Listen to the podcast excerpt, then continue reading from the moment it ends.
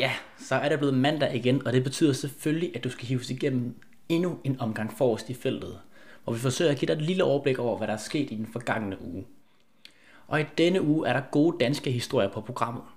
Og så har vi en lidt utilfreds præsident fra UCI. De tre nyheder, vi skal igennem, det er nemlig øh, UCI-præsidenten, der tror med udlæggelse af VM til nogle crossryttere. Så er det VM i Danmark, og så er det det overståede 3-dages løb i Ballerup. Og vi ligger ud med et potentielt VM i Danmark. Tidligere på efteråret, der kunne Fældet.dk nemlig afsløre, at Vejle var i spil til at blive en af de byer, der skal vise Danmark fra sin bedste side, når Danmark ligger et bud på VM til 2029. Det er nemlig inden længe, at det her bud skal ligges, ja faktisk den 24. januar for at være helt præcist. Og noget tyder på, at linjeløbet det kommer til at blive i København, altså som afslutning. Men en startby, den skal altså også findes, og hvad for en by kan det være? Sådan et bud der, det skal altså indeholde den fornødne finansiering samt ruteforslag til mesterskaberne.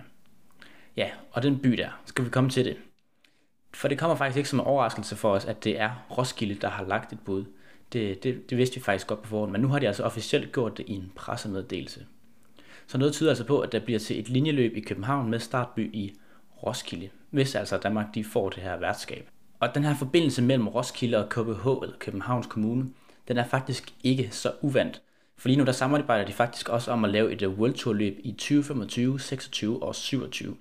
Så de kommer til at have en del med hinanden at gøre i fremtiden. Det er økonomiudvalget, der har indstillet øh, det her til, til det her bud. Og jeg læser lige citat op fra øh, borgmesteren i Roskilde Kommune, Thomas Bredam. Vi oplevede en enorm begejstring og cykelglæde i forbindelse med Tour de France, og med et VM i 2020 vil vi kunne skabe endnu en folkefest med Roskilde som en fantastisk kulisse. Samtidig kan det være med til at fortsætte en stærk tradition for cykelløb med start fra Roskilde. Og hvis du ikke lige kan vente med at se VM på dansk jord, så længe, ja, så er der altså gode nyheder, fordi i 2024, der bliver Danmark nemlig vært for VM i banecykling i Ballerup. Ligesom Aalborg kommer til at huse Grand Fondo VM. Og i 2025, der bliver det faktisk heller ikke snydt for noget VM på dansk jord. Der bliver nemlig kørt øh, VM i BMX i København.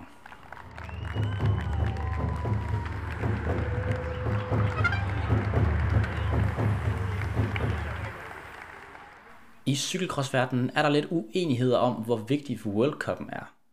David øh, Lapachan, der er formand præsident for UCI, er ikke helt tilfreds med sine rytter. Der er nemlig store rytter, der har valgt øh, World Cup'en fra, og det kan faktisk få konsekvenser. Min kollega Simon Olsen, han kan gøre dig lidt klogere på det. Jeg snakkede med ham tidligere. Simon øh, Olsen, kan du ikke prøve at forklare, hvad de her udtalelser fra UCI's præsident David Lapachan, de går ud på? Jo, det kan jeg sagtens. her søndag i et interview med mediet Direkt Velo, var øh, Labachang ude og snakke om, at der er brug for regelændringer inden for, inden for crossverdenen. Øh, der har jo været ja, øh, en tendens til, at flere af de største ryttere øh, simpelthen vælger nogle World Cup afdelinger fra. Øh, og det har simpelthen været sådan nu, at Lavachan har ude at sige, at hvis, hvis man foretrækker eller vælger et øh, national eller et andet løb til frem for øh, World Cup'en, så vil, øh, så vil man for fremtiden blive øh, udelukket fra den næste afdeling, i hvert fald, og kan dermed heller ikke være med til, med til VM, hvilket jo vil være en, være en stor straf for mange rytter. Øhm, og så siger han jo, at World Cup, det, er, det skal ikke bare være en konkurrence, man bare kan være med i, når det, man har lyst, øh, og det kan. Øh, så det, øh, det er vel, hvad man kan kalde en, en mindre bombe, han har smidt i, i crossverdenen per søndag. Og hvorfor er det, det er op at vende lige nu? Hvem er det, der har ligesom været vælten med det her?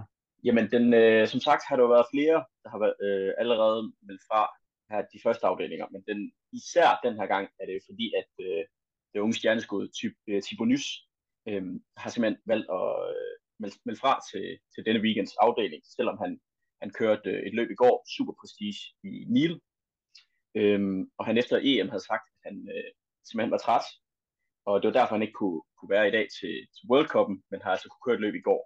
Øh, og det var, ja, det var ligesom det, der fik øh, dråben til at flyde, få bæret til at flyde over øh, for Labachang og UCI, virker det til. Og, og hvornår bliver det her effektueret? Jamen som sagt, det er jo, det er jo stadigvæk øh, helt nyt, og ikke, øh, som virker ikke til at være, være helt skudt afsted nu, men øh, umiddelbart ligner det, at det, det allerede bliver for næste sæson. Så øh, øh, VM i, ja, det må så blive 25, kunne så allerede blive uden, øh, nogle af de største rytter. Og vi har jo set uh, ryttere som uh, Wout van Aert og Mathieu van der Poel og som Pitcock, der, der ikke har været til start i, i, i de World Cups, der har været indtil videre. Kommer det til at få betydning for deres uh, eventuelle deltagelse ved, ved et VM, hvis ikke, uh, hvis ikke de stiller op i nogle af de løb? Jamen, som, som Labachang kan udtale, det er, hvis man vælger en World Cup afdeling fra, og så samtidig stille op i et andet løb i samme weekend, at så vil det få konsekvenser. Så, men som man har set med Van der Poel, Van Pitcock, som du nævner, at de, de jo ikke er med i alle World Cup afdelinger. Vel, øh, så længe de, de er i en World Cup afdeling, og så ikke kører et andet løb kun i den weekend, så, så vidt jeg har forstået det, vil det ikke, øh, vil det ikke få konsekvenser for dem til for eksempel at stille op til, til VM. Næste World Cup, det er fjerde afdeling ud af 14, der køres i Troyes i Frankrig. Flere rytterne de har allerede peget på, at økonomien i løbene er dårlig, så det skal blive spændende at se, hvad, det, hvad der kommer til at være af reaktioner fra rytterne efter den her udtalelse fra David Labachon.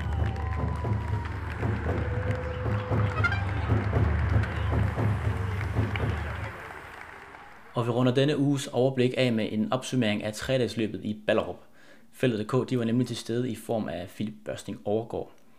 Og der var faktisk øh, en enkelt begivenhed, der var sådan ret speciel. Det blev øh, Michael Mørkøv og Niklas Larsen, der løb den samlede sejr. Det ikoniske par nummer 7 gjorde det onde ved toerne i form af Lasse Norman Hansen og Theodor Storm, mens Mathias Malmberg og banestjernen Aaron Gate, ham husker du måske fra på Snor var Rundt, tog sig af tredjepladsen. Hos kvinderne der vandt øh, Ellen Klinge og Amalie Didriksen. Og at det lige blev øh, de to vinder der i parløben, det, det var egentlig ikke så overraskende, men der var andre mere overraskende præstationer, som jeg var inde på lidt tidligere. Frederik Rodenberg, der længere kæmpet med en hjernerystelse, og ja, uden at fornærme nogen, slet ikke fået det ud af det, som han gerne ville på World Touren. Han slog nemlig en ret vild rekord i, hvad der vel godt kan kaldes hans endelige comeback. Rodenberg han slog nemlig banerekorden på banen i Ballerup, og han kørte stærkt. Han kørte monsterstærkt.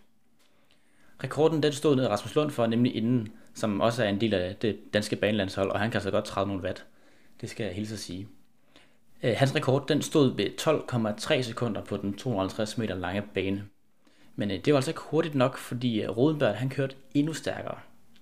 I tiden 12, 1, 3, 4 smadrede han faktisk rekorden. Og det er altså en gennemsnitsfart, og hold nu fast, på 74,17 km i timen. Det er jo fuldstændig vanvittigt. Og Philip, vores udsendte, han fangede ham faktisk efter løbet, så lad os lige høre, hvad han sagde til det. Ja, Frederik Rodenberg, I satte banerekord i går. Hvordan var det? Ja, det var øh, selvfølgelig dejligt. Øh, det var også lidt det, vi, øh, vi kom for at håbe på at gøre her under tredjeårsløbet, så det var dejligt at få sat den af deroppe til, på anden dag. I så i høj grad ud til at have, have gjort jeres forberedelser. Begge to mavehjelme, og du med dobbelt pladehjul.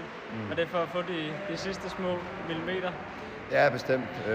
Det er jo er virkelig høje hastigheder, så alt, alt hvad vi kan trække ind af, af udstyr, det er, det er meget kærkommet. Øh, så bestemt, det var ligesom for at ja, forøge vores chancer.